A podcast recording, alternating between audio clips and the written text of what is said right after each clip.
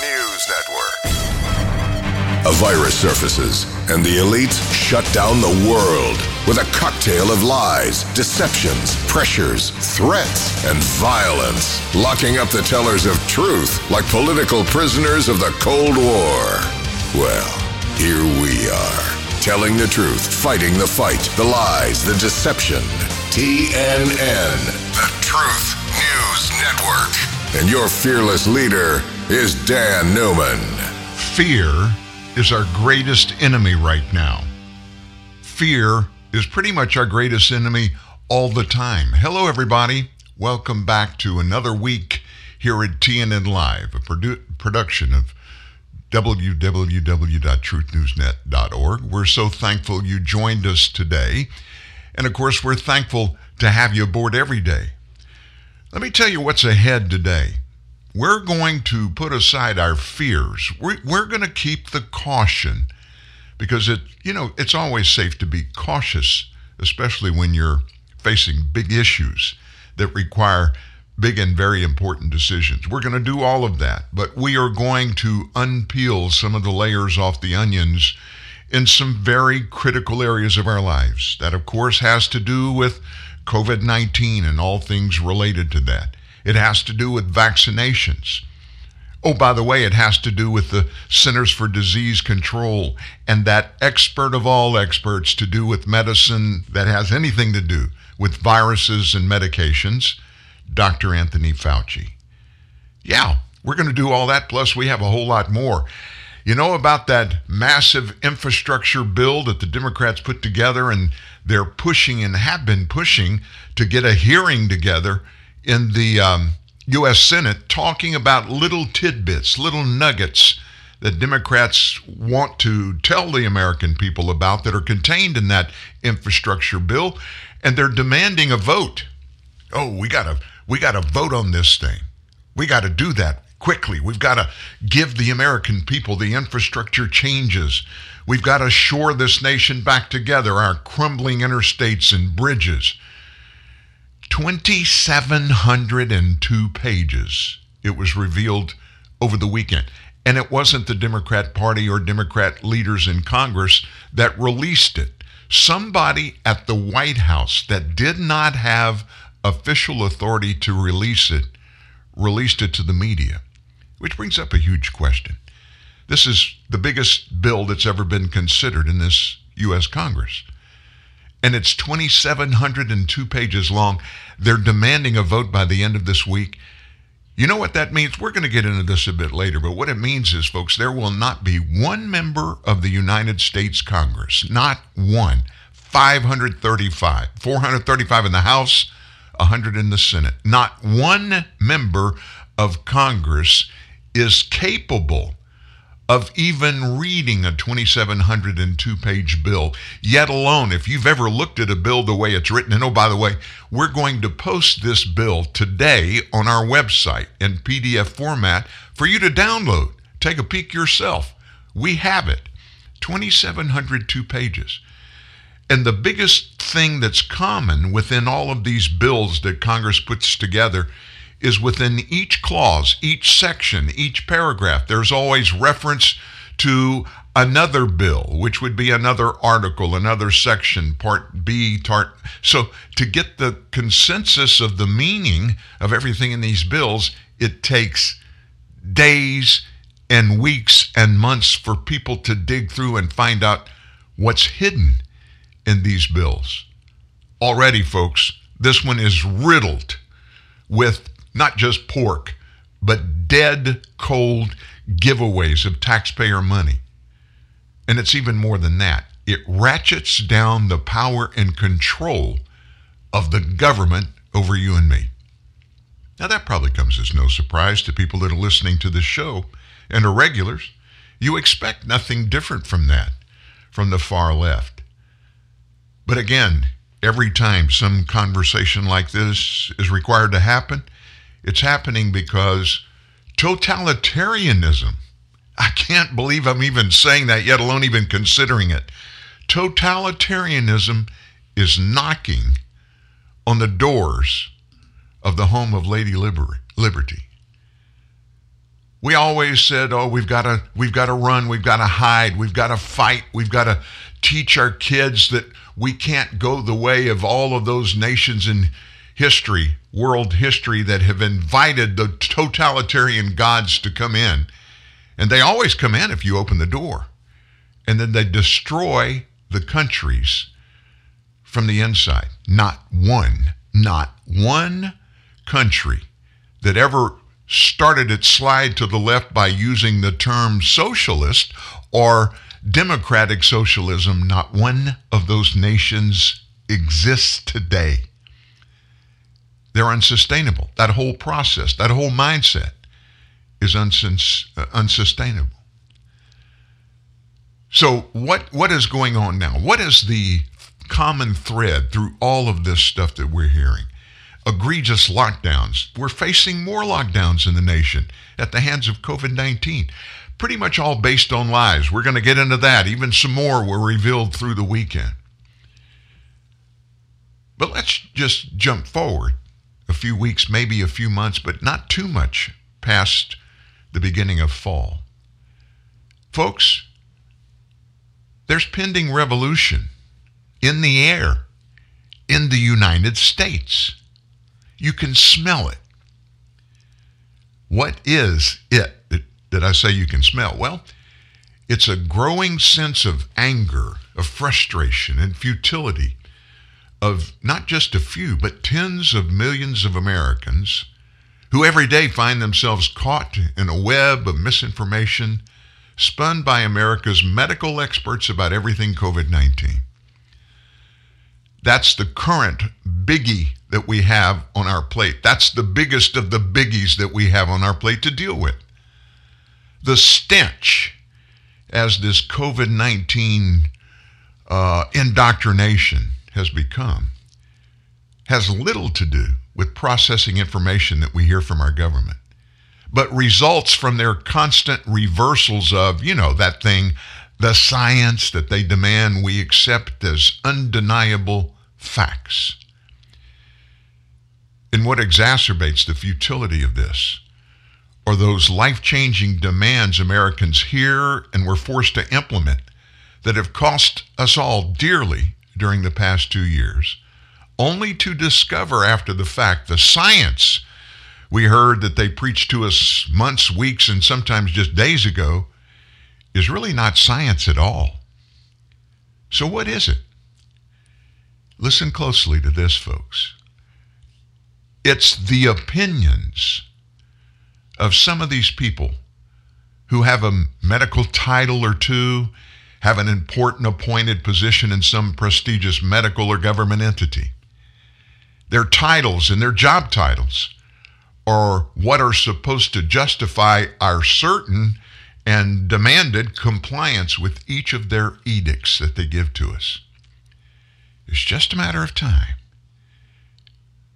How long? I don't know but it is just a matter of time before the boiling cauldron Americans' emotions spills over into the landscape of cities and towns across the nation.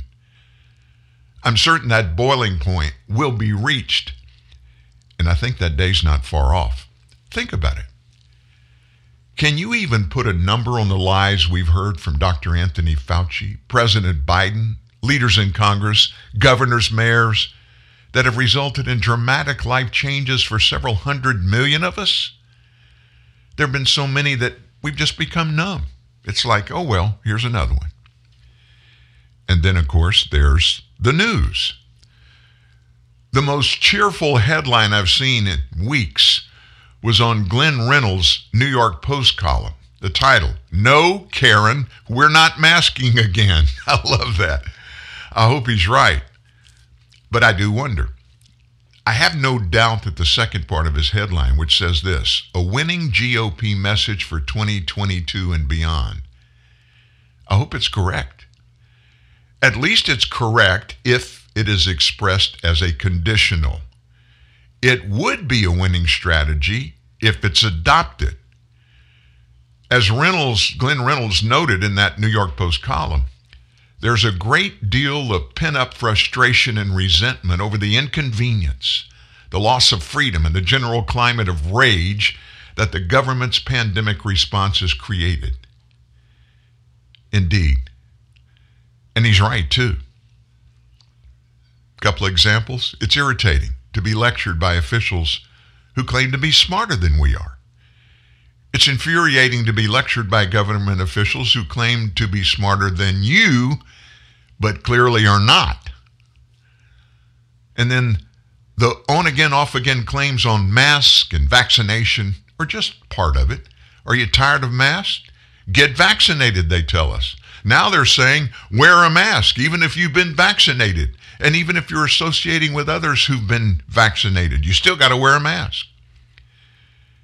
And then there's always this talk of more lockdowns, which a growing body of scientific evidence suggests were perfectly useless and downright harmful.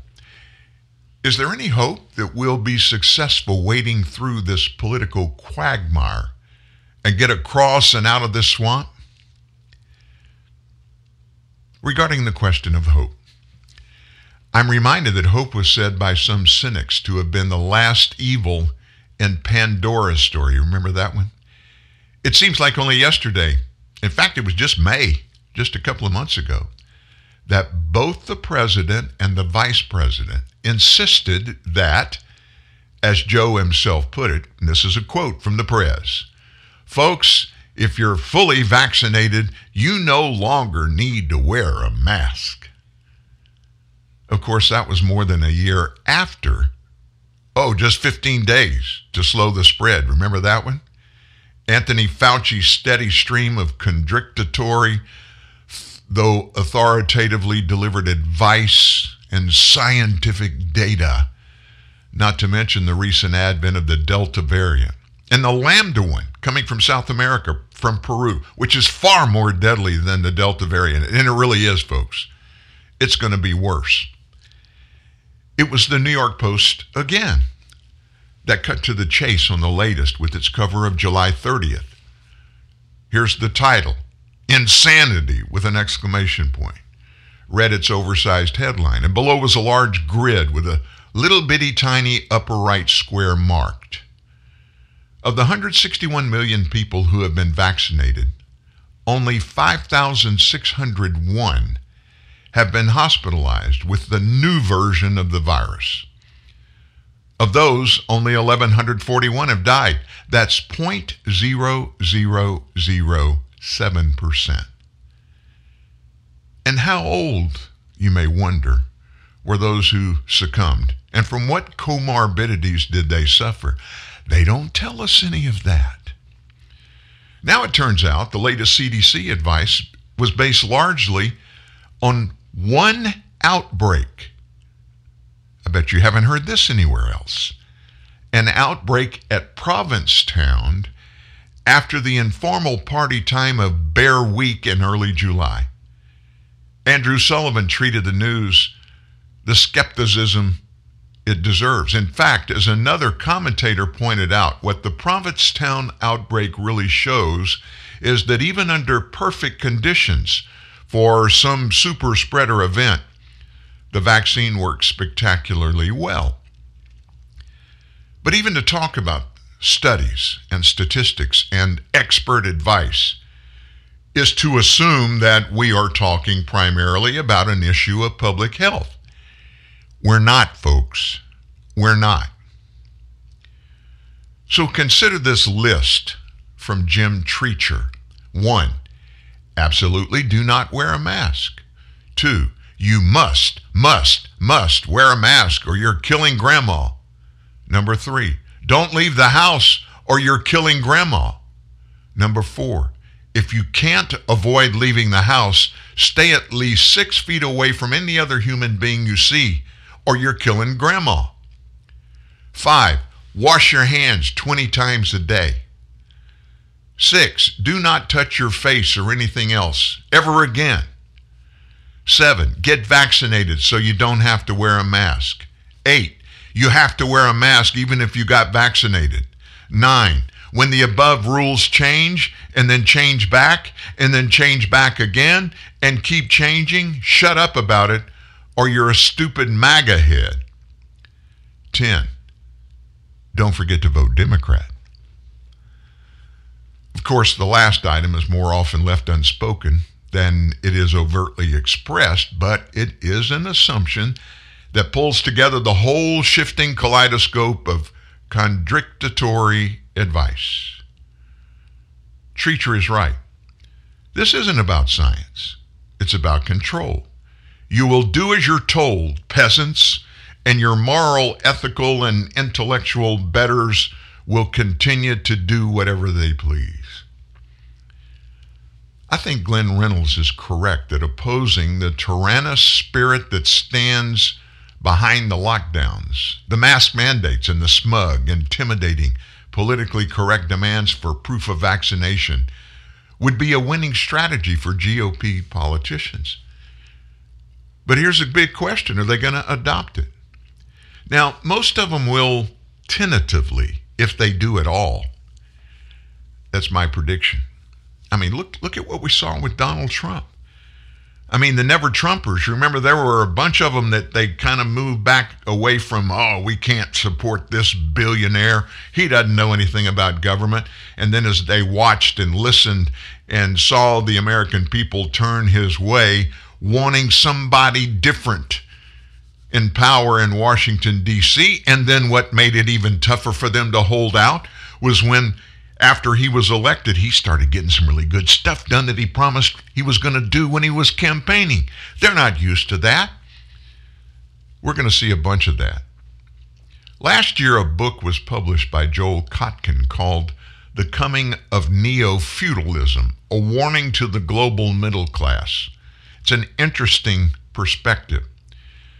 Some people thought Kotkin was overstating things with his talk of an increasingly divided society in which a little bitty elite group lorded it over an increasingly pauperized and disenfranchised mass of underlings.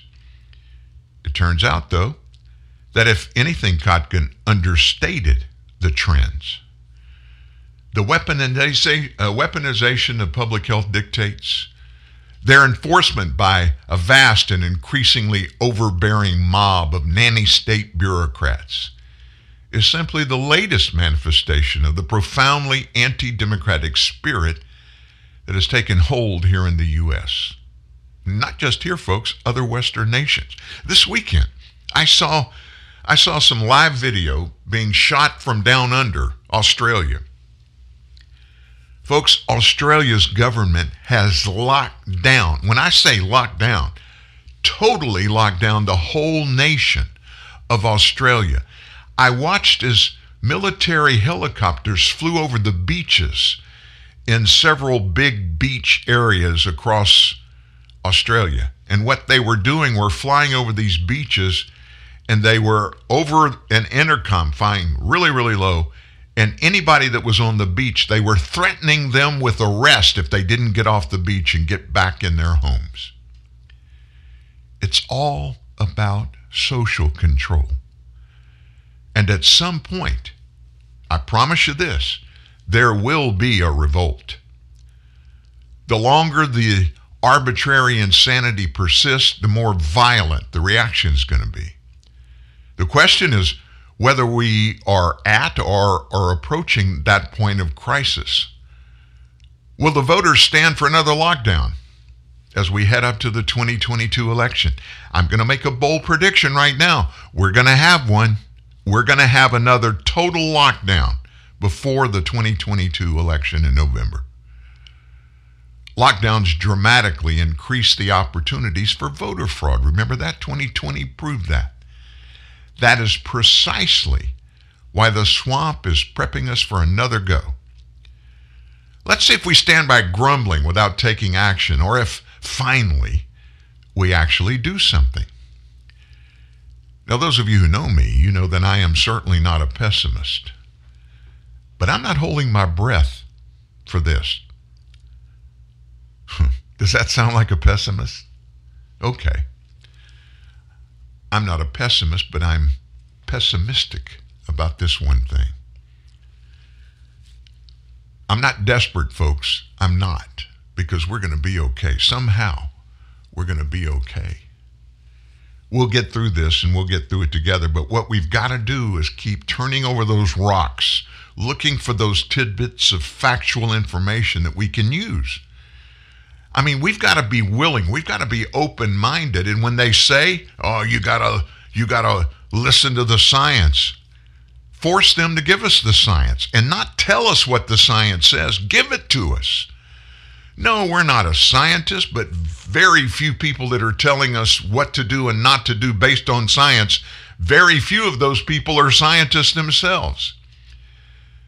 You know who the most confused throughout this entire thing people in our society are? The absolute top of the heap that don't get it.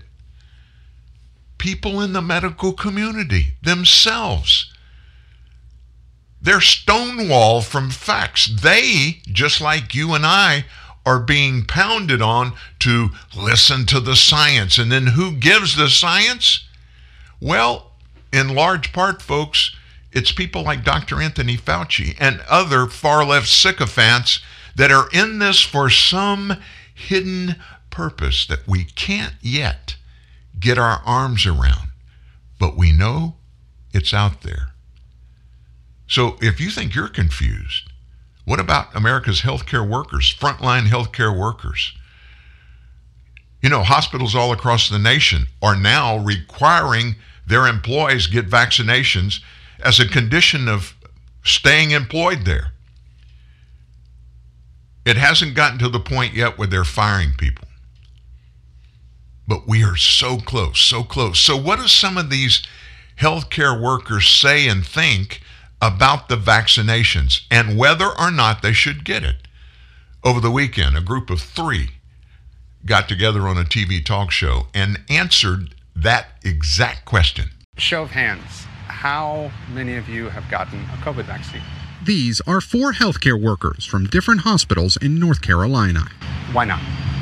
We don't know what the long term side effects are. It also hasn't been proven to be effective. The CDC and many public health experts say that it's more than 90% effective. They do say that.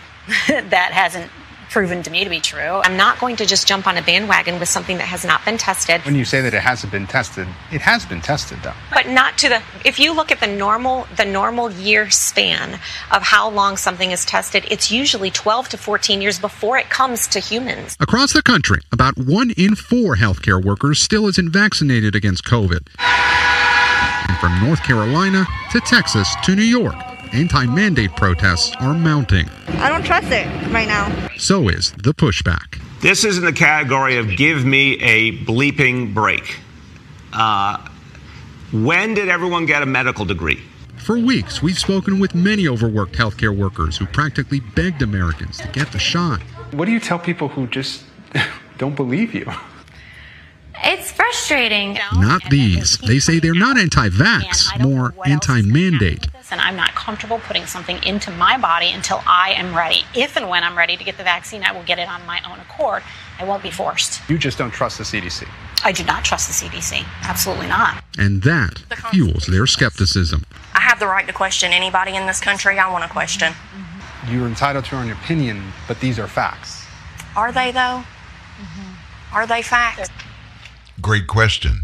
Are they facts? Were you with us on Friday morning when we had Dr. Fleming, Richard Fleming, on with us, who, by the way, is an accomplished, very, very qualified epidemiologist, virologist. He doesn't even treat patients any longer, he does research. You hear these uh, stories that come from the FDA where, you know, somebody does something, creates a medicine, uh, creates a new medical invention and it goes there to be approved by the FDA, and they send that application out to peer reviewers around the nation, a handpicked group of people that are experts in many fields of medicine. Dr. Richard Fleming is in the top five on that list. He's connected, he sees a lot. If you weren't here Friday and didn't hear him talk to us about all this stuff that we're talking about right now, you need to go back and listen to that show. Um, you can grab the podcast at Spotify, Spotify podcast, also Apple podcast, and you just put in the search bar TNN Live. That's the name of this show, TNN Live. And go back to Fridays. And when you pull it up and you get ready to play it, he was at the top of our second hour, 10 o'clock. So fast forward about halfway through.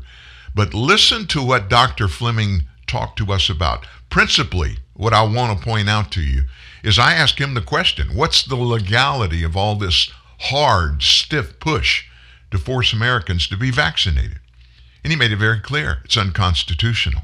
He even gave us article in the section of the Constitution that makes it very clear the government does not have control over our health care and the choices that we make about our own bodies. They don't. So there's going to be some pushback when this all comes to a head, no doubt about it, about the emergency piece of all of this. Have you noticed how in the last three weeks, maybe four, it seems like the pressure from government is growing and growing and growing? And from every part of their messaging system, which would be members of Congress, Democrats primarily, up there screaming and hollering at all Americans if you love your fellow man, get a vaccination. It's not taking care of just you. You're killing everybody else. The President of the United States actually said that. If you're unvaccinated, you're killing other people. And it gets more and more serious, more and more aggressive. You know what to me is tied directly to that, the cause and effect thing. Their predictions about people that would be vaccinated, the percentages are going down. Why is that? Because more and more Americans are actually digging and asking questions, like you just heard those four hospital frontline healthcare workers. They're skeptical. They haven't allowed themselves to be vaccinated yet. And they bring up some very salient and truthful points in the conversation Normally, when a, a vaccine of any kind is developed, it takes years of human trials, finding and watching for side effects in drugs, and making the drug companies, in many cases, when these uh, uh, human trials take place, make changes in the medication to adjust to stop those adverse effects of those vaccines. The average time from the beginning of development to get to market through FDA trials and 100% total approval is a minimum of 10 years. One year? One year? And what about the adverse effects of the vaccines? You know what the latest number is as of last Friday? COVID vaccination deaths. J&J 635. This is since January 1. 635. Moderna, 3,090. Pfizer, 8,185. Unknown source of the vaccine or what type it was, 42. In the U.S., 5,612. In the U.K., 6,328. A total reported of 11,946 now, what this comes from the CDC, folks, from the Centers for uh, Disease Control, from their website. These are the numbers they report. This same process, the VAERS process, has been in existence since 1990. And they test adverse reactions from every vaccine and throw them in a bucket. Since January 1st, more, th- more people have died from these Moderna, J&J, and Pfizer vaccinations than have since 1990 adding together every year's deaths from every other vaccination of every kind in just seven months.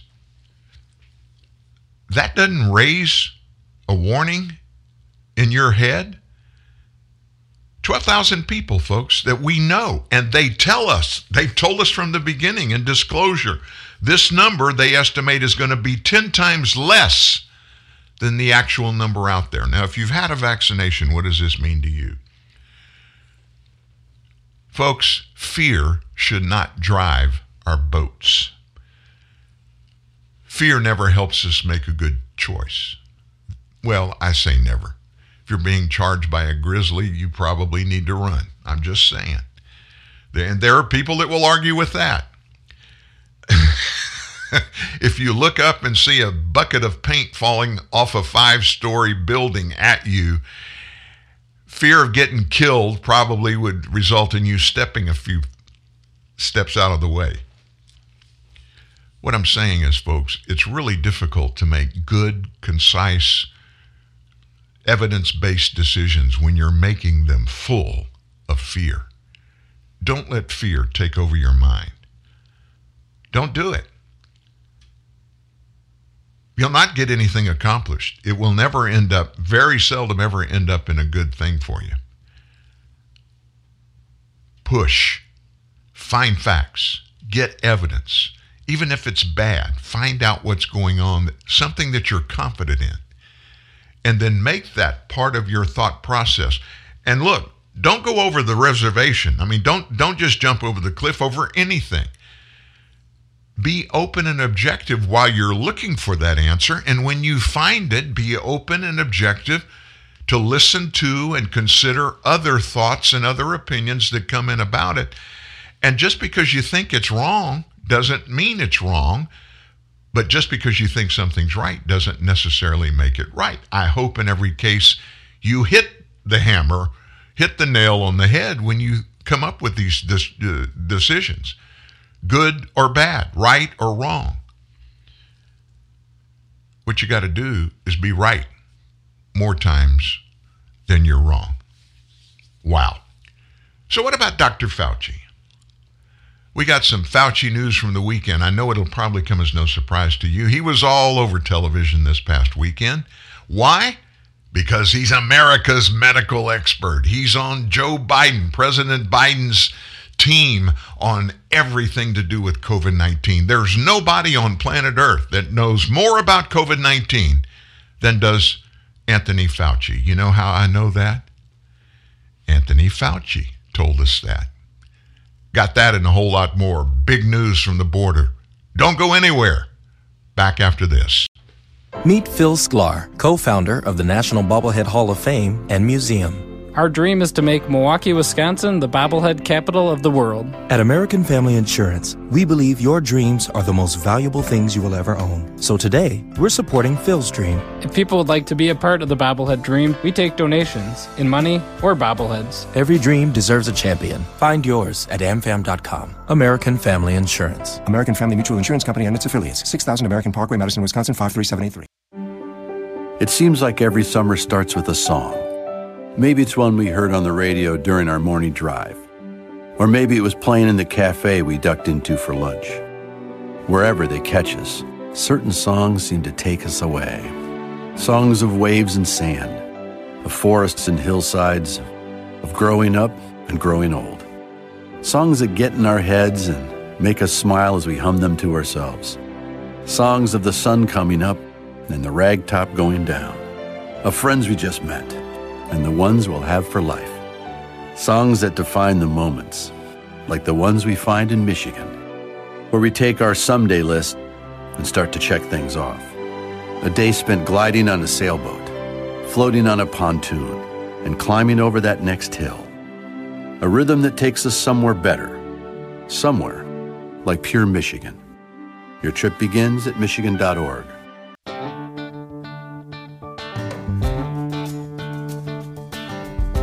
Long live the courageous,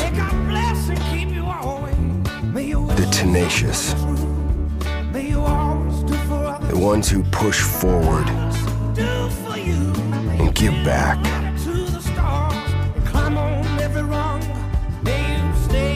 Long live the greater good, the helping hand, those who fall and get back up and long live the truck with the strength to overcome, the will to outwork,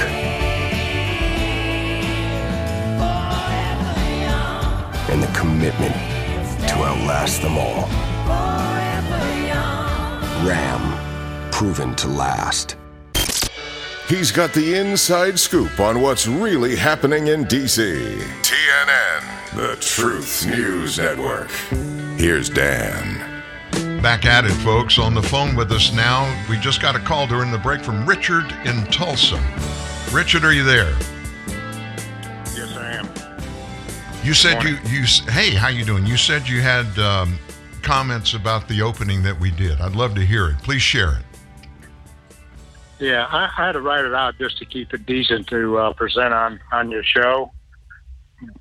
But uh, it inf- it infuriates me that President Biden, uh, national TV, pleads for Americans to get vaccinated, implies that unvaccinated Americans are the cause for the rapid spread of the variant, and the only way to end this crisis is to vaccinate. Yet, this president opens our southern border to illegals to walk boldly across, unvaccinated, no mask, no problem. Come on in. And you've, and I believe you mentioned that we've had a million illegals cross our border in the past six months.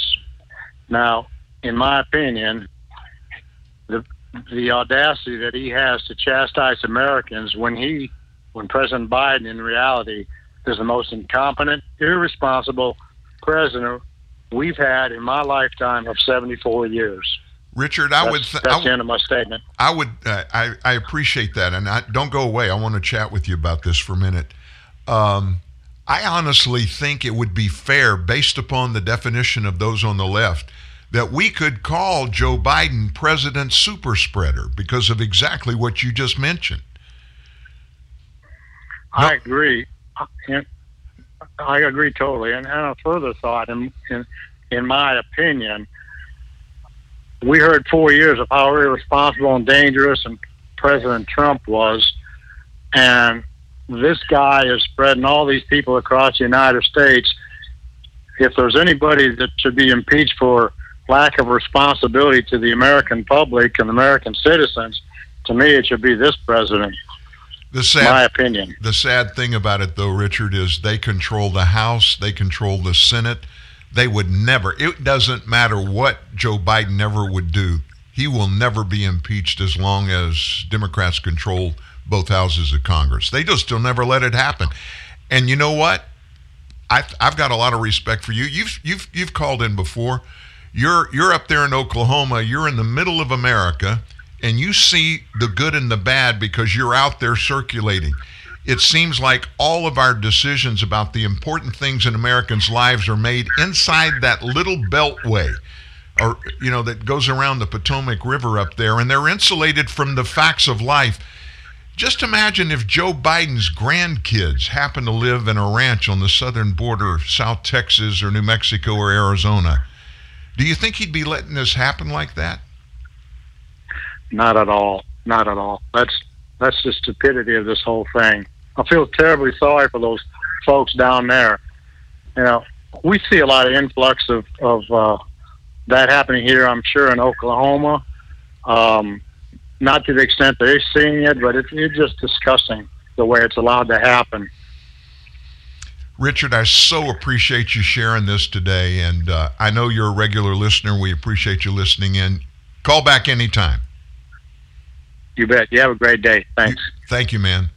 Richard from Tulsa, one of the patriots up there. Um, I know who Richard is. I've, I've never met him, but I know who he is. And like he said, even Oklahoma's in the epicenter of all of this chaos and this misinformation that's being passed around, initiated from the White House. We got a story over the weekend that a bunch more of Border Patrol agents in Texas, as a matter of fact, have tested positive for COVID. Why is that happening? It's because this administration is allowing so many, over 8,000, more than 8,000 illegal immigrants showed up at the border over this weekend. Now, think about that 8,000. How many more? It's estimated that an equal number are actually slipping through so, if that holds true in this particular case, 16,000 illegals came into the U.S. over the weekend. And I will dare to say, and we'll never know if this is true or not because they will not give us good information. I dare to say none of them were tested right when they came across the border, not a single one. So, what's going to happen? Mr. Lockdown Americans, Mr. You got to wear a mask, Mr. You're going to kill somebody if you're unvaccinated just because you refuse to get a vaccine. Yet, Joe Biden, President of the United States, on his watch, at least 1 million illegal immigrants have crossed the southern border, at least, I say, because we don't know if that's the true number. Based upon government's own explanations, it probably isn't. But let's just say that is the number. A million people? We don't know anything about them. We're finding out when we can get information from Border Patrol agents, and they've been locked down about giving out information themselves by the Biden administration. We're finding out that we are actually letting in 61 different nations illegals across the southern border. They make us think it's the northern triangle countries of Guatemala, Honduras, and El Salvador, and some from Mexico that are coming in. Not so. They're coming from all around the world. We have no idea who they are. We don't know what their backgrounds are. They're not vetted. Novel idea a legal immigration center where somebody, a whole system where somebody that wants to come from another country, they make an application. We have some laws that require that. Yet this president and those in administration who all swore an oath to the Constitution, Congressman Mike Johnson was on here with us not last week, but the week before.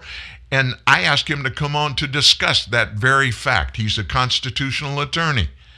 And I asked him point blank how can any member of the federal government, especially an elected official, how can they get away with not just not enforcing laws, but purposely thumbing their nose at the laws themselves and suborning criminality by opening the doors and inviting these people come in?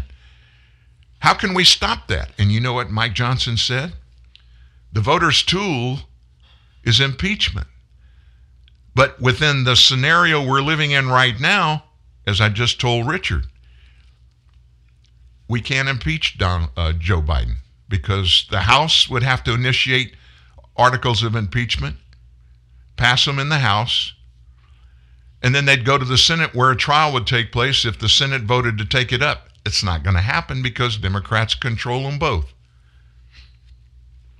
So for us average Joes in the American outback, wherever we are outside of D.C., we don't have much power to do anything. We are supposed to be able to trust those we elect to send to D.C. to represent us in our purposes and our causes. But in large part, it's only about government and power and wealth and all that goes with it. Servanthood by most people in Congress is long gone, if it was ever there. So Fauci back in the news, and folks with all the pressures that had been placed on him as he's been revealed to lie again and again before Congress, which is a felony if convicted of it. Of course, this Congress, as we just said, is controlled by Democrats. Nothing's going to happen to Fauci. Over the weekend, yesterday on ABC's This Week, Fauci said that Americans who are unwilling to wear face masks indoors. Now, listen to this. Fauci says that I'm one of them. I am not going to wear a mask.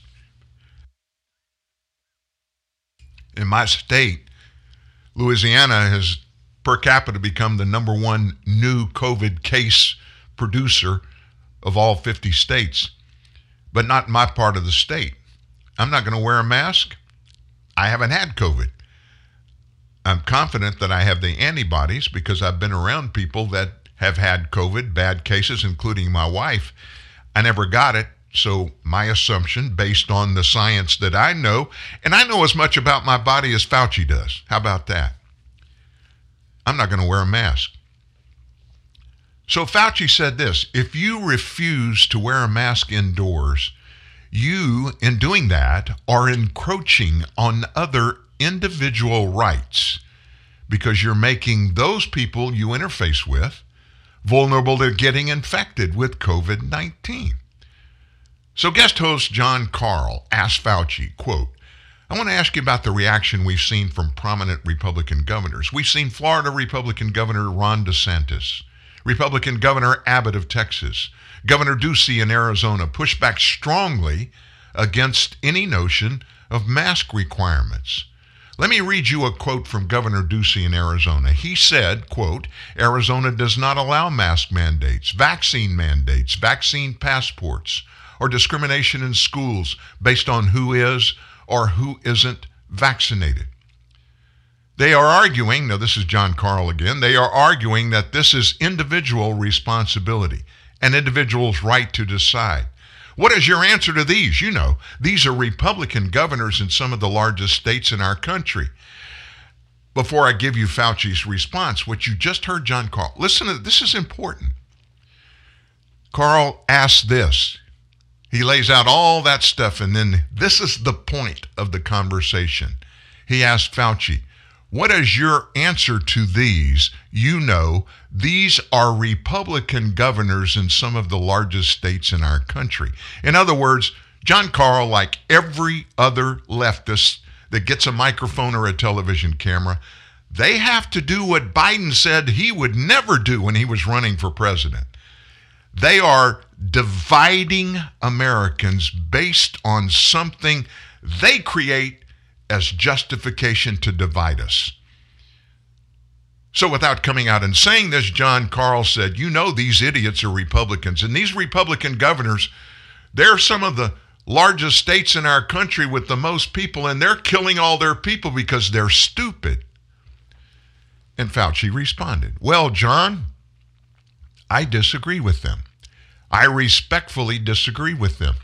The fact is, there are things that are individual responsibilities that one has, and there are things that have to do with you individually, which also impact others. And the spread of infection that we're seeing now, the surge in cases, John, is impacting everyone in the country.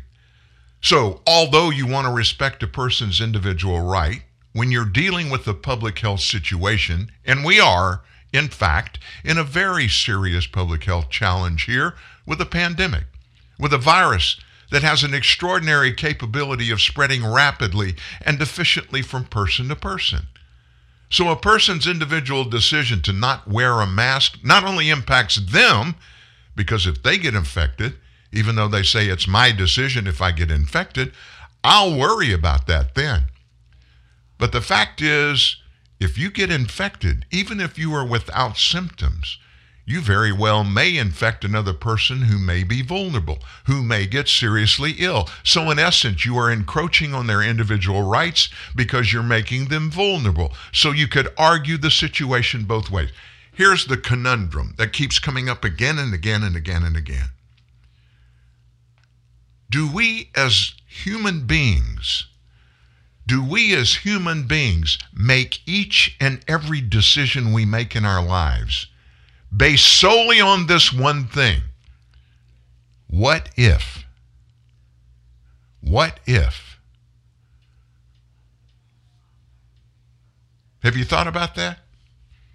What if this happens? What if I do this? What if what if, and and you don't have real solid hard answers on the what if?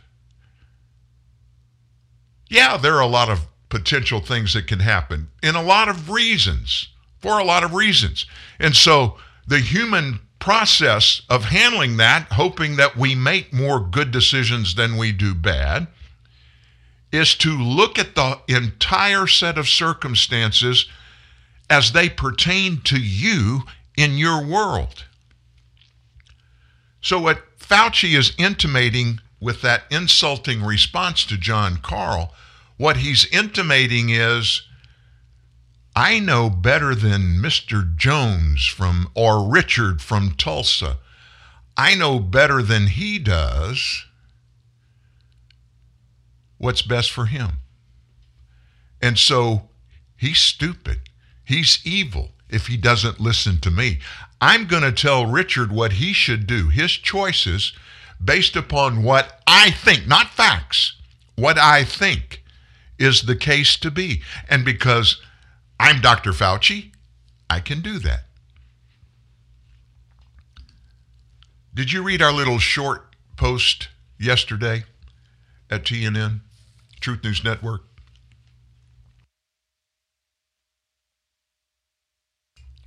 Excuse me, I got a frog in my throat. It's real short. Let me read it to you. This kind of deals with exactly what I just said about Fauci and John Karl. Our choices and our decisions, that's what we're talking about. Anybody out there who can tell me what our end game is with COVID? I mean, what are we doing? What's what's our target? What is the end game? I mean, what is the magic formula that is going to allow us to sound the all clear? Is it zero in cases? The only way that's ever going to happen is if we stop testing and stop reporting. Folks, it's a virus. Viruses are going to be around. I don't think we'll ever stamp them all out. Is it a vaccine? Well, we've got three of them here. But put that in, in the context of history in the United States. It took 25 years for a chickenpox vaccine to be developed. The smallpox vaccination. It was discovered in 1796, and the last known natural case of smallpox in the U.S. was in 1977. That's almost 200 years, folks. We have a flu vaccine today, and it's only from 40 to 60% effective, and less than half of the U.S. population choose to get one. Roughly 20,000 Americans will die of the flu or flu complications every year, and we've got a vaccine. Government's going to mandate it. That's where they're headed. They want to mandate, make us all get vaccines. And they're going to make it so that, you know, you got to have a vaccination to go to school, to travel anywhere in the United States on commercial airline or bus or train, some foreign countries, etc. They're going to do that. So we already have a big number and a growing number of anti vaxxers refusing testing, refusing well known vaccines that have been administered for decades. I'm not talking about COVID, I'm talking about all the other ones. They've been administered, they've been tested. We know what some of the side effects are, but even those aren't necessarily safe. Do you really think people are going to flock to a fast tracked, quickly tested vaccine whose long term side effects and overall efficacy aren't anybody's best get even now, after how many? 19, 20 months now? How long are we going to cancel and postpone and reconsider? You're not doing in person school until second quarter? What if October's numbers are the same as August? What are we going to do? You move football to the spring. What happens if next March is worse than this March was? What are you going to do then?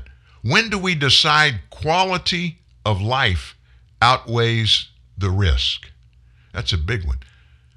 When are we going to decide that the quality of our lives outweigh the risk? And we don't even know. This is the conundrum that is just killing me. I just can't believe Americans are allowing this. We don't know for certain what those risks are because we keep getting conflicting stories. I understand COVID can be deadly or very dangerous for some people, but so are strawberries and so is shellfish. We take risk multiple times every day and we don't even think about them. Not even a second thought. Like we know driving a car can be dangerous. Well, we don't just leave it in the garage because it might be dangerous. Many folks speed, and a bunch of others don't wear seatbelts. We know the dangers of smoking, drinking, and eating fried foods, and we do it anyway. Is hugging grandma really more dangerous than rush hour on the freeway?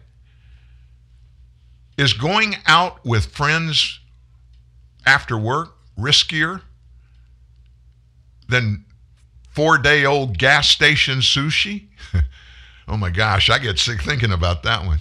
Or how about operating a chainsaw? I have a good friend, Terry Bradshaw's younger brother, Craig. He was using a bandsaw out on their farm. He grew up outside of Shreveport, Louisiana. And he fired up that bandsaw and he went down and he put it down directly in front of him on a log to cut the log. And it, there was a knot when the blade hit it and it bounced back. That chainsaw almost killed Craig. It cut him his just below his nose, through his lips, through his chin, down his neck, into his upper chest, and was really, really close to his heart. Pretty dangerous operating a chainsaw, right? When and how did we so quickly lose our free will and give up our liberties? Is there a, I mean, we're all into signing waivers. Is there one somewhere, a waiver that I can sign that says, I understand the risk, but I choose a life with hugs and smiles and the state fair and to go to church and hug my mom in a retirement home? I choose that. I understand there's a minuscule possibility I could die. But I'm most likely I'll end up feeling like crap for a few days if I get it. That's the big, big percentage that the facts say are out there. I understand I could possibly pass it on to someone else if I'm not careful, but I can pass any virus on to somebody else. I'm struggling to see where or how this ends. We either get busy living or we get busy dying. I guess I'd rather spend my time enjoying life and living in the moment and not worrying about the what ifs and the maybes. What about you? And guess what? We all have that choice. At least we all have that choice right now. But our government, on Dr. Fauci's watch, they're hard at it, folks. They're hard at trying to convince us that if we don't listen to them, if we don't lock down, if we don't all get this jab, we're going to die. And then there's this, folks in the context of what we're talking about right now. Listen to this. Fauci yesterday discussed new CDC data that showed the levels of coronavirus in breakthrough cases of the Delta variant. You know, that one that now they're using to scare us to death worse than before? The levels of coronavirus in those cases among those who are fully vaccinated listen to this his terms. Those coronaviruses in those that are fully vaccinated are identical to the levels seen among unvaccinated individuals. That kind of breaks the narrative, right? He was on Face the Nation yesterday. He stressed that the majority of breakthrough cases involving the Delta variant saw minimal symptoms or even no symptoms at all. So a guy named John Dickerson was the guest host. He asked Fauci what the CDC reasoning was for recommending masks be worn by both vaccinated and unvaccinated people indoors. And Fauci just, oh, he just kept on pontificating. What we learned that's new, John, in answer to your question, is that when you look at the level of virus in the nasopharynx of people who are vaccinated who get breakthrough infections, it's really quite high and it's equivalent to the level of virus in the nasopharynx of unvaccinated people who get infected. Now, Fauci just spit that out like, oh, it's no big deal. It's the same. So, why the heck are they screaming, get vaccinated? And if you don't get vaccinated, they tell us the Delta variant is going to kill you. And then now they're telling us you've got the exact same level of coronavirus in your nasal, your nasopharynx if you're not vaccinated as if someone is vaccinated. So, what the heck is the use for the vaccination?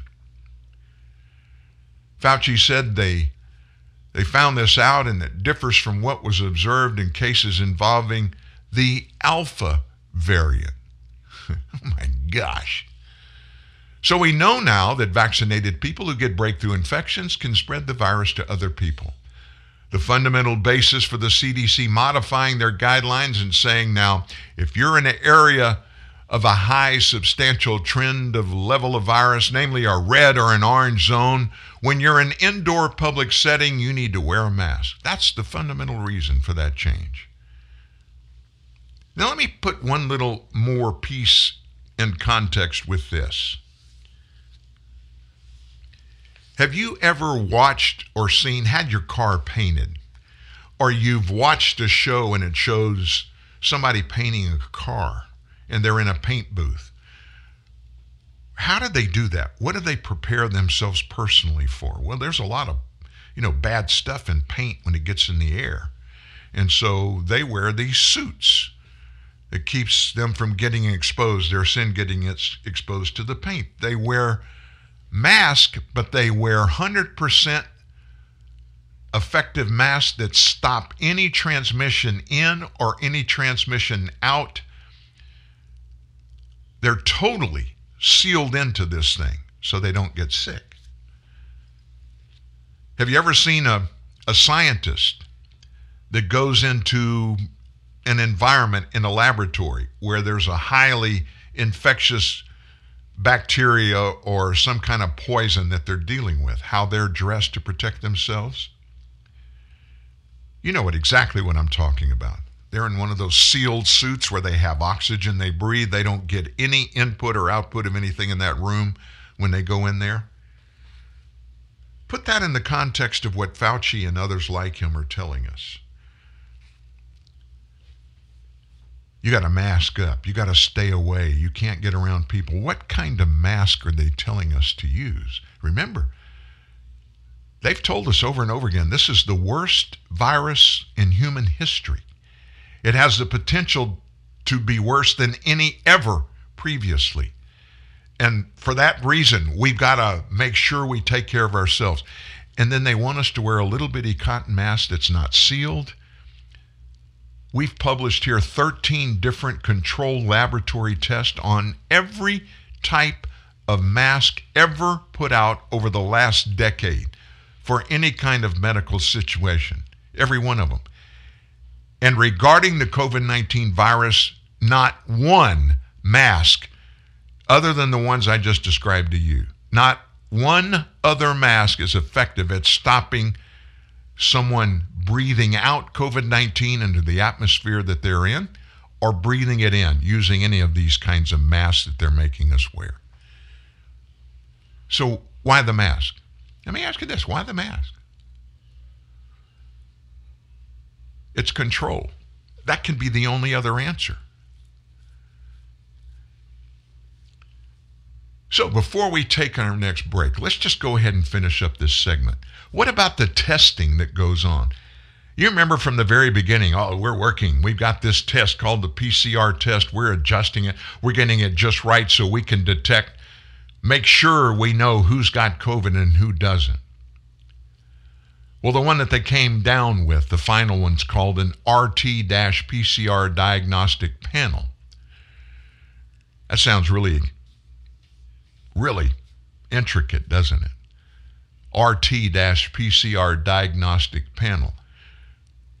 Well, in the middle of all of this stuff with Fauci and company telling us about the testing and all the test results coming up, two things I want to talk to you about. First of all, the test that they shoved down our throats 18 months ago, the PCR test that we just told you about, the CDC very quietly are removing their authorization for medical officials to even use the PCR test. Why are they doing that? They say that no PCR equipment can give quantifiable data that would suggest a particular viral load. The use of PCR testing for COVID 19 disease diagnosis is a global scientific host. Despite this, the CDC approved testing technique was used to create the case demic delusion the one that claimed that hundreds of millions of individuals were infected with COVID 19 worldwide. It was false. It still is false. They're phasing it out. Why? Because they've been getting caught over and over and over again. These tests are creating false positives. Now let me let me just point something out. The second thing, and we're going to go to our, our break and then change topics. The second thing. Have you heard the furor the last three weeks about, oh, the Delta variant is here. look at all these case numbers, people getting infected. Well, they're getting tested with the PCR test, the one that they say doesn't work. And what they say it does, it creates false positive tests. But still, they're spouting the numbers of these infections that are supposed to scare us into believing that if you don't get the vaccine, you're going to die. You know what they're not telling us about? Have you noticed this? How many people have died from COVID 19 weekly in the last two months, three months, four months? You have no idea, nor do I. They used to cram that number down our throat. Remember, on all the news websites on the front page, there was a red map showed John Hopkins University puts the numbers out every day. It shows how many infections in the U.S., how many people died in the U.S., in the top 25 other countries on earth. They quit giving us that information. So, novel idea. We did a deep dive early, early this morning. And instead of looking at case infections, infections are bad. But, folks, if we chronicled and made our life changing decisions based on things that we're exposed to biologically, we'd spend all our day, we would just live in a bubble we'd be scared to death of everything. We couldn't interface or wouldn't interface with anybody. But what about the deaths that have happened here in the United States? Here's what they're not telling you. As through yesterday, the 1st, August 1st, last year, deaths are down in the United States 42%. Deaths from COVID 19 are down 42% through yesterday. Now, remember way back whenever they said, oh, two weeks, lockdown for two weeks, and we'll get on top of this thing.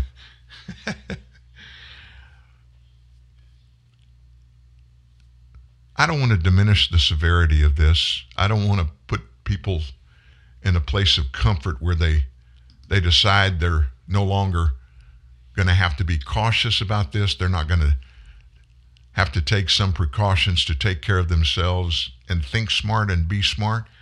Here's what's happening around the nation people are waking up and realizing the stuff they've been telling us in large is false. It's obviously skewed towards some political perspective, and they include fear. That's the number one weapon that they have thrown out there. And just when things look like they're going to turn around, when they they're talking about numbers and hey, it's working, it's working, working, you know, then they bring up the Delta variant. And then after they do all that kind of stuff, and we're they're having to explain the breakthrough infections. Oh my gosh, they didn't have an answer for it. And the CDC even stopped reporting breakthrough infections on their website. Why would they do that? Because there's no such thing. It's not a breakthrough infection. The vaccines aren't working the way that they said they would, just like flu vaccines don't work the way they said they would. Half of the people that take vaccines for flu still get the flu. How could that possibly be? Do you think maybe COVID 19 vaccines are in that same classification? Wouldn't it be nice to know that before we are continually forced and shamed into letting some physician or nurse or worker, healthcare worker, put a shot, including something in it that hasn't been tested fully? We know it's killed a bunch of people, 11,000, based upon the CDC's on numbers. Anthony Fauci has never mentioned one death, one death from a reaction to any of these COVID 19 numbers. Not one time. Folks, truth is absolute. And if something's not true and they don't call it false, they're lying. Real truth, real news. TNN, the Truth News Network. Welcome back to the King Value Radio Network. I'm your host, Sandy. And I'm your other host, Carl. Sandy, we are getting loads of calls today about the fresh new $1 double crispy cheesy burger. Well, hello. With two flame broiled patties, crispy onions, and cheesy sauce for only a buck, that's no surprise. Jim from Tucson, you're on the air. Yeah, hi guys. I just want to say I took your advice. Went to Burger King. I got a new double crispy cheesy burger for a buck. I couldn't be happier. Oh, congratulations! Say, Jim, what was your favorite part of the delicious new double crispy cheesy burger? The flame fresh taste. Well, I'll tell you, it had two big flame broiled patties, plus it had crispy onions and cheesy sauce too. It was really delicious. Oh, don't forget the price, Jim. Oh yeah, and it only cost a dollar. It's probably the best purchase I ever made. Probably, Jim. Okay, definitely. Yeah, there it is. Yeah. There it is. Get the new double crispy cheesy burger with double the flame fresh taste. Disruptive may be just another overused buzzword, but disruptions in business like network downtime, data loss, social media abuse, and limited bandwidth are downright disruptive. For businesses large or small, Barracuda Networks offers powerful, affordable, yet easy to implement content security, application delivery, and data protection solutions, all designed to prevent disruptions and simplify IT. For an online demo or to try any of our security or storage solutions risk-free for 30 days, visit barracuda.com slash disruptive. You get a whole lot of something with Farmers Policy Perks. So much, I'm going to have to speed things up. You can get the claim free discount, which gives you money off your homeowner's policy if you've been claim free for three consecutive years. Also applies for three successive years, three years straight, and what's known to insurance fans as the claim free three peat. Get a whole lot of something with Farmers Policy Perks. Start with a quote by calling 1 800 Farmers. We are farmers. Bum, bum, bum, bum, bum, bum. Now for the legal something. Not available in every state. Only available with select farmers branded policies subject to terms and conditions underwritten by Farmers Truck or Fire Insurance Exchanges or affiliate. Fake news, spin, anger, violence. How do you sort through the chaos? You tune in to TNN, the Truth News Network. TruthNewsNet.org. How have you handled the Tokyo Olympics at your house?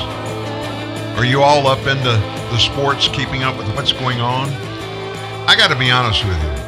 I have always been in the tank for the U.S. Olympic teams every two years when the Olympics come around. But this time, not so much, folks. There have been so many things of the in your face stuff. It's kind of like I've gotten about women's soccer. Now, let me let me first say this. I've got two granddaughters that are not only soccer players, but they're good soccer they're good soccer players, and uh, I go to a lot of soccer matches. Uh, it wasn't until my grandchildren started playing that I got into soccer, and so uh, even though I'm a sports nut, always have been, I never knew a lot about soccer, but I've watched it. And then when this stuff started with Rapinoe a year or so ago in the kneeling, and uh, the politicization that took place, and now I turned the television on and I mean, almost every commercial break on TV, especially when you're watching sports programming, there's a Rapinoe spokesperson uh, in a uh, television ad. It just really makes me uncomfortable. And of course, I, I, I, think you may have already heard that um, the U.S. women and the Olympic team got beat by Canada in the Olympic soccer semifinals. There's not going to be a gold medal chance for the Rapinoe women's soccer team at these Olympics. They lost one to nothing. It was the first by the Canadians against their U.S. neighbors since 2001. Wow. The second half penalty delivered for Canada as it upset the four time Olympic women's football champs in Kashima, Tokyo, to read the final for the first time. Canada will now face the winner of the late semifinal in Yokohama between Sweden and Australia. The gold medal match, is set for Friday at the Olympic Stadium in Tokyo. And again, the women will not be a part of that. So I hate that. I desperately hate that because not because of any of the girls, the women that are playing, but because of what that makes the United States look like. So what are you talking about, Dan? You know, everybody's got the right to express themselves, no doubt about it. Of course, today it's everybody's got a right to express themselves about political things and all that, unless you're a conservative, and then you can't raise the flag, you can't be all in for the United States. You can't sing the national anthem and stand and you can't have tears trickling down your face in loyalty and patriotism because that makes you look like you're stupid, you're a conservative, you're a MAGA head. And then there's this one that has just really, it's just killed a lot of people from supporting the Olympics. Transsexual. A New Zealand transsexual weightlifter, Laurel Hubbard, failed today in Tokyo to record a single successful lift in the women's 87 kilogram plus weightlifting at the Tokyo Olympics this morning. A failed attempt to lift 120 kilograms, two failed efforts at 125 in the snatch meant that Hubbard has lost, and the Olympics for Hubbard ended early. Hubbard came closest on the second attempt, getting the bar above his head that's in the story, folks, his head. And I'm sure the writer of this story is going to get busted for that. Anyway,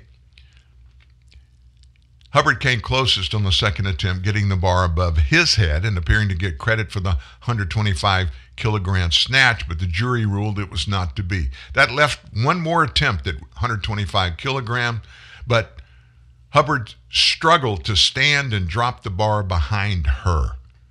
Hubbard waved to the crowd, making a heart with his hands, and it was over.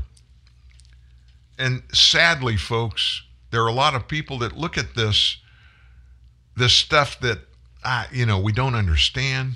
And there are a lot of people that root for the, uh, for the opponents of the United States and the opponents of anybody that is taking this approach of making what seems to most Americans to be nonsensical stands for things that are just. Uh, I got to be the transsexual thing, folks. No, sir, and this is from numerous hereditary doctors, biologists, medical experts of all kind.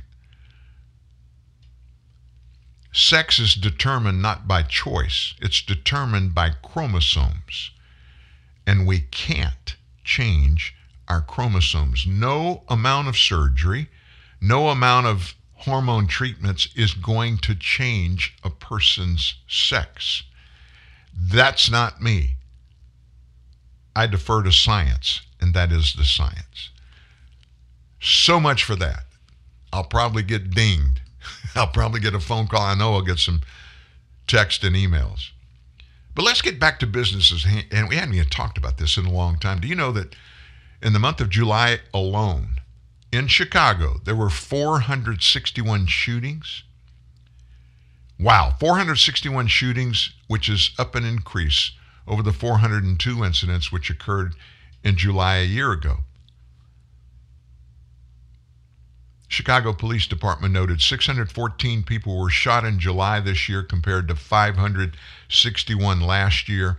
NBC pointed out that the city did see a slight decrease in murders, as there were 105 in July of 2021, 107 in July of 2020. However, the number of July homicides was up 139% over July of 2019.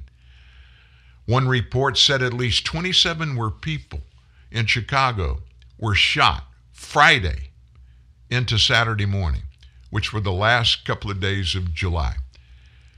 The Chicago Sun-Times explained nearly 50 people were shot by the time the weekend was over. Four of those shooting victims died. At least 70 people were shot the weekend of July 23rd to 25th this year in Chicago, 12 of them fatally. And still, folks, still, Mayor Lori Lightfoot has offered no fix, no help Chicago police. Their hands are tied. They're not getting any support from their administration. And Chicagoans are watching as their police force is outmanned almost five to one by gang members. How can a police force, how can a population, how can a citizenry of any city, any town. How can they feel confident they're going to be safe if these numbers continue to grow? And I mean, it's been normalized. Every weekend, there are going to be at least 50 shootings in Chicago, and at least a dozen, 10 to 15 people are going to die from those wounds. Yeah, it's just another weekend in Chi Town. It's almost like this is a banana republic, a third world country, maybe some in, some country in Africa that's torn with political uproar all the time. It's not. It's the upper Midwest, one of America's greatest nations, and in one of America's greatest cities. And lawlessness is just taking over week after week after week, and nothing is being done. Meanwhile, in the Big Apple, pro Palestinian protesters over the weekend, they called in a massive demonstration to globalize violent uprising. And their justification for this, they say that violent uprising around the world is the only solution to the Israeli conflict, not the Palestinian conflict, but the Israeli conflict. They had a big demonstration Saturday in New York. It was organized by the Anti Israel Within Our Lifetime group, and it featured large banners calling to globalize the Intifada and declaring Zionism as terrorism. Zionism is a uh, an ism. It's one of those out there that claims that the Jewish people, the Israelis, are supreme, and it's not. Zionism doesn't come from the Israeli people. It's detractors from the outside that point to citizens of Israel and say that everybody thinks that in Israel. Not so. The New York protest, the aim was to honor the martyrs of Palestine, which isn't a country, by globalizing the intifada. We will never stop fighting for Palestine until all of the land is liberated from the river to the sea. That's what they continue to call for. The statement, which is code for eradicating the Jewish state and its millions of Jewish citizens, implies that Palestine rests between the Jordan River and the Mediterranean Sea, leaving no room for the current state of Israel. Protesters held photographs of some of their alleged martyrs of Israeli military activity, while some waved Palestinian flags, others blocked traffic and harassed passersby. Just when you think we've got enough on our plate, we hear more and more and more about stuff like this. And it just gets bigger and gets broader and more intense across the board, like what's happening down south at our southern border. Sadly, over the weekend, it was announced three more Border Patrol agents working at the Eagle Pass, Texas Processing Center. Three more tested positive for COVID over the weekend. The agents were assigned to not to cover the border, folks, not to uh, interact with and apprehend the illegals coming across the border, but they're in this center where they're told to go now. They're assigned to process migrants that are apprehended in the Del Rio sector. And they were in a soft sided structure that is currently holding double its rated capacity of these illegal aliens. The total number of Border Patrol agents, according to one source, reached six since Thursday that tested positive for COVID. In addition, at least one Texas Army National Guard soldier working in that Eagle Pass area also tested positive. The source says the facility is rated at 300 migrants due to the pandemic. The facility is currently holding more than 1,000 migrants. Three northern border agents, people from up north on the Canada border, volunteered to come down and help out. Well, they went to Eagle Pass to assist, and they all three tested positive after spending less than a week at the same processing center. It's now reported the total stands at six. It's expected to continue to rise. So, Americans, good, hardworking Americans who answered the call to serve, to protect their fellow Americans at our borders. This administration just said, y'all get out there, go on out there. We're not going to test these migrants. We don't have the facilities to do it. We're not going to have to take the time to do it. So y'all just go out there and work and just take care of them in these centers. That's literally what's going on right now. Just imagine if Donald Trump was in the White House. Just imagine if something like this, because this wouldn't happen, that's why I say something like this, might what happen on a Trump presidency administration, anything that he did that flew in the face of Americans, how would they respond? They would impeach him again. You know that. But Joe Biden, oh, he gets a pat on the back. Great American, great president. He's got it going on. And yet he's putting our own law enforcement people, Joe Biden, expose them to COVID 19 and others. Don't even think about the American people. Because, folks, right after they do this, they, they put them on buses, they even put them on airplanes, and they ship them off to towns and cities around the United States and let them go. There is no COVID 19 status ever even given to anybody. They just let them come in and they ship them out. How many infected Americans are there today because of the Biden administration? Directly because of the Biden administration. How many lives are going to be lost from those infections? innocent Americans are facing death because of this COVID 19 flood across our southern border that our government is not even paying attention to, yet alone doing anything about it. Wow. Meanwhile, we've got some people in government in D.C. that they have not just you and me at heart, but they have everybody on planet Earth. They're all up into climate change and keeping us safe and protecting ourselves, our children, our grandchildren, and multiple generations to come. We got to fix this crisis thing before human beings destroy Mother Earth. Led in part by House Speaker Nancy Pelosi and Majority Leader in the Senate, Chuck Schumer. So they got together for a little hoopla over the weekend and uh, it was at the House side of the Capitol. Had a little get together with some climate change activists, and Nancy and Chuck, they had a, a few good things to say about what they're doing. Thank you so much for joining us here in person in the nation's capital on this very hot morning or online. My name is Tiernan Sittenfeld, and I'm the Senior Vice President for Government Affairs at the League of Conservation Voters.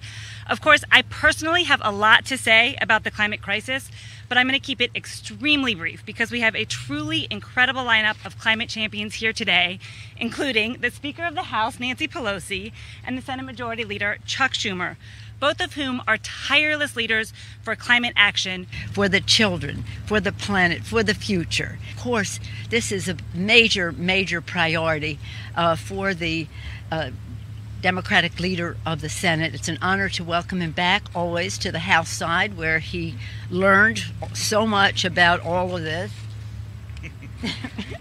He's not denying it.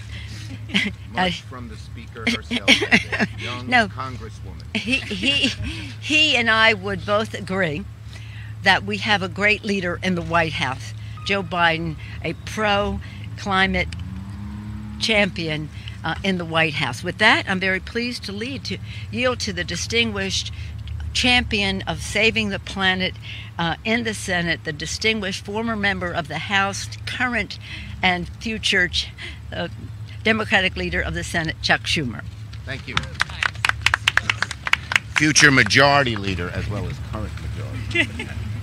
After 2002, 2010. Yeah. Hold up those signs. Hold them up high. These are the people who care the most. I realized it myself. I ride a bicycle all over New York City. I'm sort of known for that. I'm not a spandex guy. I'm not going at 40 miles an hour. I go slow. I take things in.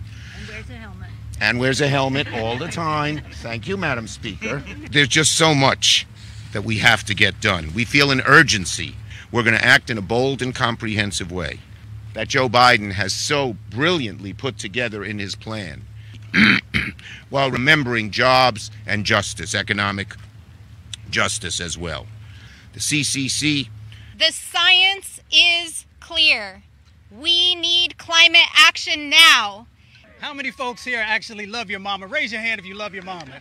Everybody look around. You got some cameras. Catch them. Great. I think we've kept you all out here in the Yes. heat for Yes. too long already. Thank you all so much for coming and onward. Oh my gosh, does that nauseate you? Can you um, can you believe here we are and we have the leaders of both houses of Congress in the middle of everything we're dealing with? I mean, people are dying left and right from COVID nineteen, thousands and thousands of infections, and people are getting it left and right. And a flood at the southern border, eight thousand immigrants were actually apprehended as they came across the southern border this weekend. Most of those in Texas alone. And here we are, we're having a little backslapping fiasco at the Capitol when the House Speaker and the Majority Leader in the Senate get together outside to pat each other on the back. And of course, the biggest thing they can talk about is to tell us what a great job and how important it is for climate change to be taken care of. And this president has included all of the things that are going to make us safe and save Mother Earth for generations to come. We're going to take a break. When we come back, we're going to tell you some of the crap that's in that 2700 infrastructure bill that's kind of like the invitation they put out there to get sucked in to climate change. But there's more than that, more than what you're going to hear that's to come in the Green New Deal stuff. We're not going to get into Green New Deal today, but just wait until we talk about what's in that 2,702 pages of infrastructure.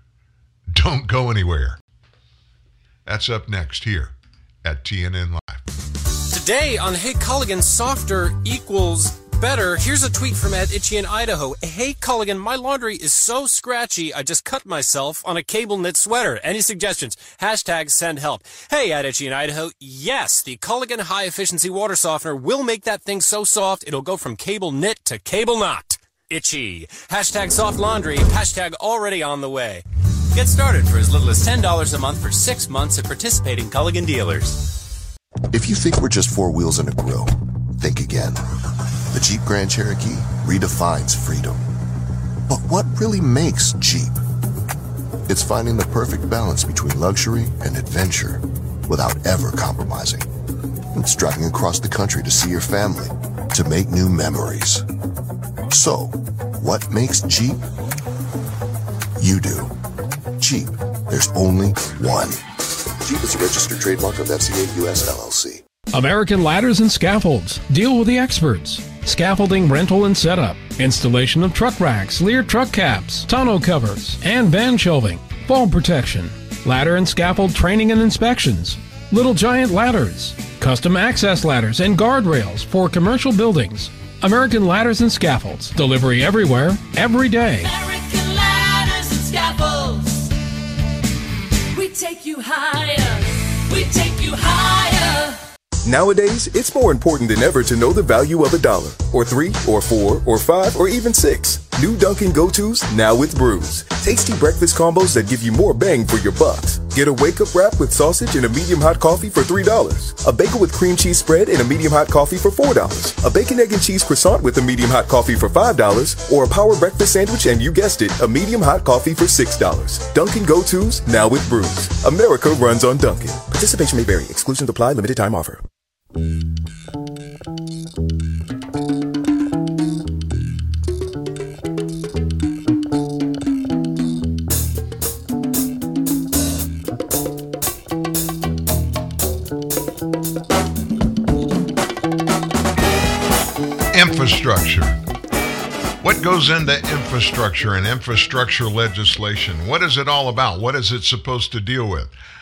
I got to be honest with you. When you say infrastructure, Americans, all Americans know what that really means. Infrastructure means our highways, our bridges, our waterways, uh, our railways, including our air travel, also airports, train stations, all those kind of things. That's part of infrastructure, right? Well, they're changing a few things. They had to change it because they needed to fill up 2,702 pages, did the Democrats in their infrastructure plan. Wow. Now, um, I got to be honest with you. I'm just going to say this. Do you remember when um, Donald Trump wanted to do an infrastructure plan? Do you remember that? Think back with me. Trump came into office and he shocked Democrats when he came into office back in 2017 when he took the oath of office. Of course, he shocked Democrats in a lot of ways, but what was the big way he did? He promised that he would pass an infrastructure bill. Oh my gosh, Democrats didn't know what to do. They didn't know how to react. And it got worse for them when Trump began courting the unions. Those are the entities that represent the folks that would benefit most from the jobs that he wanted to create in his infrastructure package. Well, then Senate Minority Leader Chuck Schumer of New York cautiously welcomed the idea. California's then Governor Jerry Brown declared, Amen, brother. But quietly, Democrats, what did they do? They maneuvered to defeat Trump's proposals. They never were even seriously considered. Democrats were terrified. What were they terrified of? Listen to this. They destroyed infrastructure spending in any way in the government for the entire four years of Trump's presidency. And here's the reason why they didn't want Trump to be identified with any infrastructure spending, something that Democrats they see that as their own turf. And they have for more than 75 years. Infrastructure? Oh, Democrats are the only ones that give a rip about that. Democrats want Americans to connect middle class jobs exclusively with federal government spending, which means electing Democrats to spend even greater amounts of money. That desire ran up against the left's regulatory zeal, especially on environmental issues, which has stymied infrastructure spending on large scales for years. Trump wanted to get rid of the red tape and the permitting for infrastructure projects. But he also had a bold new idea that Democrats found even more threatening using the private sector to drive investments. He wanted partnerships, private public. In 2018, here's an example Trump proposed a $1.5 trillion infrastructure plan, only 200 billion of which would come from the taxpayers. Think about that. After all, in areas like broadband, the private sector had already shown itself superior to government. The net neutrality in building out the grid makes sense. Tell me one thing. Think about it. What one thing does our federal government do better than it would be done if it was being handled by somebody in the private sector? Name me one. Somebody immediately raises their hand and says the military. I got to be honest with you, folks, when it comes to everything all in, effectiveness, dollars and cents, getting the job done, I guarantee you a private military would be more efficient and would get more done than any military we have now. Republicans controlled both houses of Congress when Trump was elected. Theoretically, passing Trump's infrastructure plan should have been a no brainer. But the worst kept secret in D.C. is that Republicans are just about as addicted to federal spending as are Democrats. So, Republicans in the House, and especially the Senate, were not about to endorse a new model for infrastructure that took money out of their control. Midterms, you remember this? 2018? Republicans lost the House and they lost a golden opportunity to do a fiduciarily responsible infrastructure bill. Today, they are prepared, just three years later, to accept the terms that Democrats are dictating to them without a border wall, without the Keystone XL pipeline, and with just $110 billion devoted to roads and bridges. Now put that in perspective, folks. The package that is at the Senate to be heard is $1.2 trillion. 1.2 trillion, of which just 110 billion goes to roads and bridges. Meanwhile, they're not done yet, folks. The left plots an even more expansive infrastructure bill that is going to include $3.5 trillion of excessive spending. 3.5 trillion. That's going to be part B of the Biden infrastructure plan for Americans. The first one, this is the baby, 1.2 trillion. This is kind of just like the appetizer. The meaty one, three and a half trillion of the big one is worthless spending. And it's all going places where guess who has a stake in it? You got it.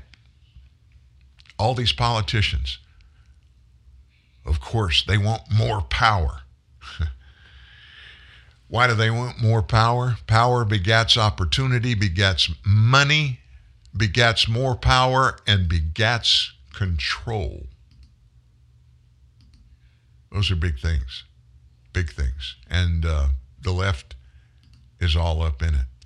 They call this a bipartisan spending bill. Don't forget now, don't forget this Nancy Pelosi. She is, um, she's not just all up in this one, this first baby bill that's coming out there. She, uh, this second bill, this big one that we're talking about, she's basically said, don't even think about when you get this bill passed in the Senate and it comes over to the House of Representatives, don't even think about doing this little baby one that a lot of Republicans agree with. Don't even think about even bringing that over here unless the second one comes over that's approved by the Senate. If we can't get them all together to come to the House so we can pass them both, we're not going to do either one of them. And she's got a lot of support. The squad, AOC and her gang, they feel the exact same way. So even if the Senate passes this first one, according to House Speaker Nancy Pelosi, it'll never fly in the House of Representatives without Big Brother. Now, uh, let me just put this whole thing in context. 2,702 pages is the little one. Can you imagine how much documentation there's going to be in the big one? Incidentally, when the show's over today, we're going to post in PDF format the 2,702 page bill at truthnewsnet.org on today's story. You'll be able to go get it. And if somebody out there wants to spend time reading all 2,702 pages and call in and explain to us what they include in uh, a 10 minute recitation, I'd love to have you do it. But there will be, if they plan on, like they say, to get this voted on in the Senate before the end of this week, not a single person will have read this bill before they vote on it. Kind of like the Obamacare thing happened back. Remember that? Nancy Pelosi came to the podium after they passed it in the House, and she was all giddy when reporter was asking her, "Well, can you give us a synopsis of what's in the bill?" And she laughed and said, "Oh, we had to pass the bills before we can find out what's in it." Those are the people that are running the country, folks. That's the way they think. It's no big deal. No big deal at all. We're going to do what we want to do, and we're going to tell you what to do, and you're going to be happy with it. If you're not, you better sit down and shut up. Now, this January 6th thing, we haven't to talk about it. The uh, the select committee or panel or whatever Pelosi's calling it in the House, investigating to get to the bottom of everything that happened on January 6th. And it was so devastating. I, I got to be honest with you. The the lunacy of this to me is, folks, the U.S. Capitol and the White House have been attacked numerous times throughout our history. Numerous times. In fact, burned to the ground before. And uh, we recovered from it. In fact, in my lifetime, in my lifetime, those some of those attacks took place back in the 60s. And they didn't go after and run people out of the country or arrest them and hold them without bail, keep them in solitary confinement before they ever come to trial. They didn't do that. But put in the context of what happened January 6th, put in, that in the context of what's happened over the last year across the nation regarding insurrection and violence and uh, destruction of public and private property by rioters, real legitimate rioters. Put what happened January 6th in the context of that. Nobody was killed except one person on January 6th at the storm of the Capitol, and that was a conservative white woman, a protester that was inside the Capitol building. She was unarmed, and an African American member of the Capitol Police shot her in, from the back into the left side of her neck, and she bled out on the floor and died. Ashli Babbitt. That's the only person that was killed. Now, you would think that this major report that will come from a group that is representing America's top law enforcement leaders, analyzing the widespread riots of 2020, would have gotten some real big time significant media attention. I would say so. I mean, look at this group that's in Congress today, this committee. I mean, they're getting front page news and headlines and interviews every day. So you would think that the group that was representing law enforcement in the nation, Topwin. There was one put together across the nation, and they were analyzing all this stuff that happened in 2020, these riots. Both groups should get attention, right? One also would think that such a report like that would garner widespread discussion after the January 6th riot at the U.S. Capitol because of the parallels between it and those 2020 riots. But because of this environment in which we live, hyper partisan, we're split right down the middle. You'd be wrong if you thought there'd be a lot of information out there about the things that happened and the people involved in all the riots last year because there's nothing out there. Back in October last year, the major cities chiefs, they called it the MCC, it's a group, released a comprehensive report that was full of data from dozens of cities that provides very deep insights into the 2020 riots that plagued America. And it all began Memorial Day 2020 when George Floyd was killed in Minneapolis. The MCC's report on the 2020 protest and civil unrest, that's what the title of it was. It was an excellent after action report that cities, states, and the federal government could use to look at the way they're doing stuff and reform them and equally importantly, to prepare for anything like that would happen again. So, here we go with the ongoing hunt for and the prosecution of those January 6 participants and some recent actions by Speaker Pelosi to veto Republican Kevin McCarthy's choices for that commission. The MCC report has become more relevant than ever. It seems like the left, the Democrats, Pelosi, Schumer, and the rest of them are trying to hide stuff. The sheer similarities and the differences between what happened with and to the participants of the 2020 riots compared to the January 6th riot and rioters are, to be honest with you, they're pretty shocking. First, the left, its media sycophants, and dead ender anti Trump Republican Representative Liz Cheney have spent inordinate amounts of time focused on the fact that the January 6th riot occurred at the Capitol, as if that building alone serves as the sole symbol of our democracy. The left and corporate media have always been supportive when people burn or disrespect the flag, or when left wingers storm Senate buildings to shut down the process involving appointing conservatives to the U.S. Supreme Court. Remember those hearings? The left media Cheney outrage would appear far less politically driven if the 2020 rioters didn't also focus, as that MCC report notes, on government buildings and other iconic public buildings, including city halls, which in our federalist system are equal symbols of U.S. democracy. Here's the little tidbits from the report that talked about it. More than half of major city law enforcement agencies experienced arson incidents during 2020.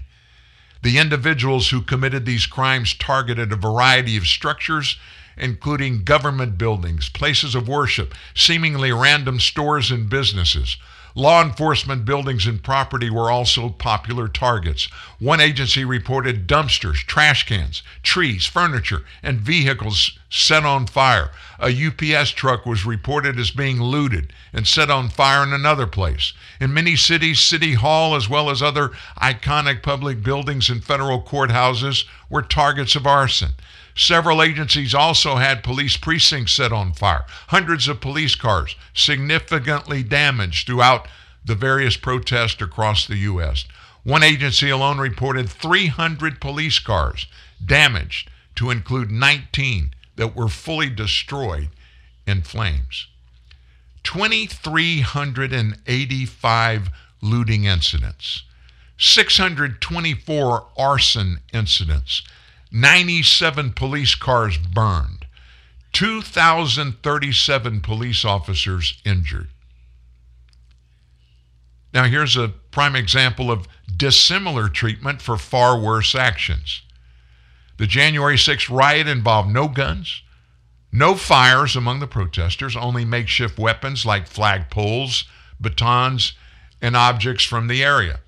In contrast, the 2020 riots included guns, incendiary devices, Molotov cocktails, and even makeshift bombs, lasers, paint bombs, fireworks that were used to torch buildings and cars, hurt police officers, and destroy meaningful parts of many of our cities. Despite the far greater violence and destruction that those riots perpetrated, the Department of Justice and the FBI haven't hunted those rioters down with anywhere near the vigor and vim used against what are in many cases at most trespassers from January 6th.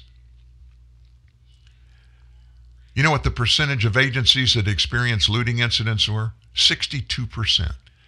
Percentage of agencies that experienced arson incidents in 2020? 56%. Percentage of agencies that had police cars burned? 26%. Percentage of agencies that had officers injured? 72%.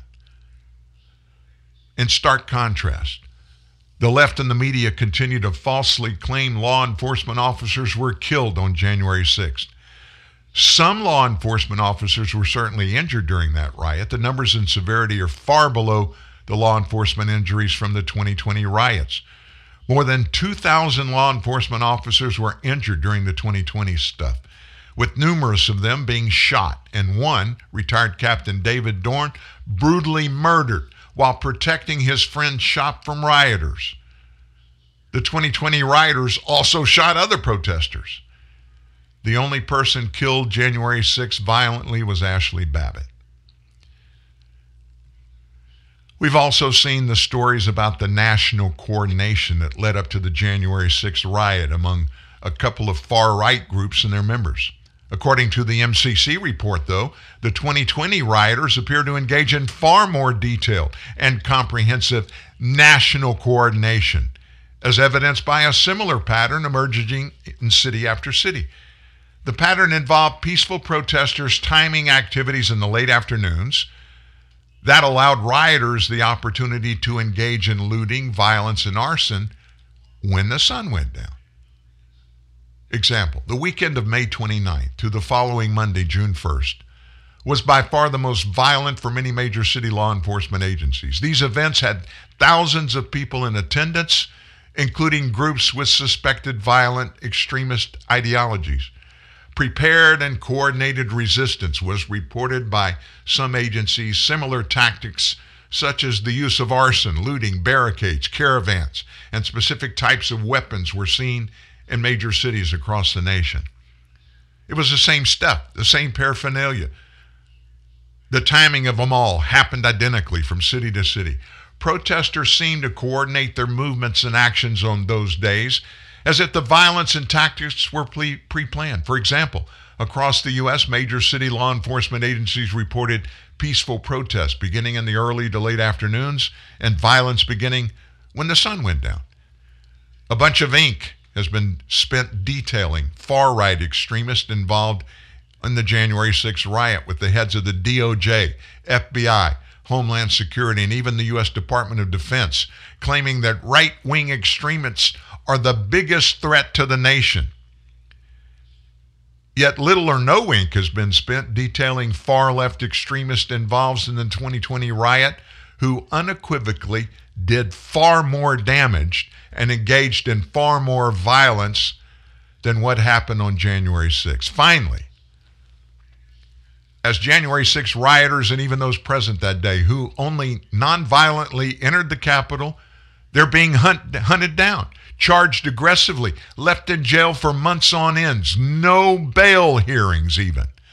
The 2020 rioters have not been similarly hunted down and charged.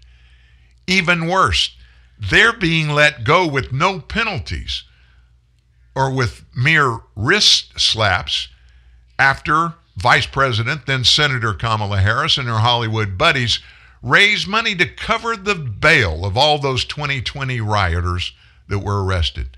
No judge ordered the 2020 rioters to endlessly rot in jail.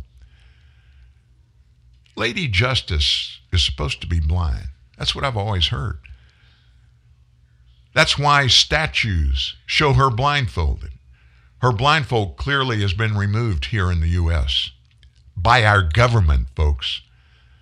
The approach to and the outcomes for the 2020 rioters as compared to the January 6 rioters vividly highlights America's justice system now has two standards of justice based on the party affiliation of the prosecutors and the alleged perpetrators. Left wing rioters wisely did their acts in cities controlled by Democrats and with Democrat district attorneys who were soft on them.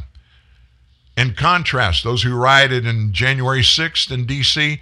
had the great misfortune of being in a jurisdiction controlled by anti Trump Democrats, zealously left wing U.S. attorneys looking to impress their fellow leftists.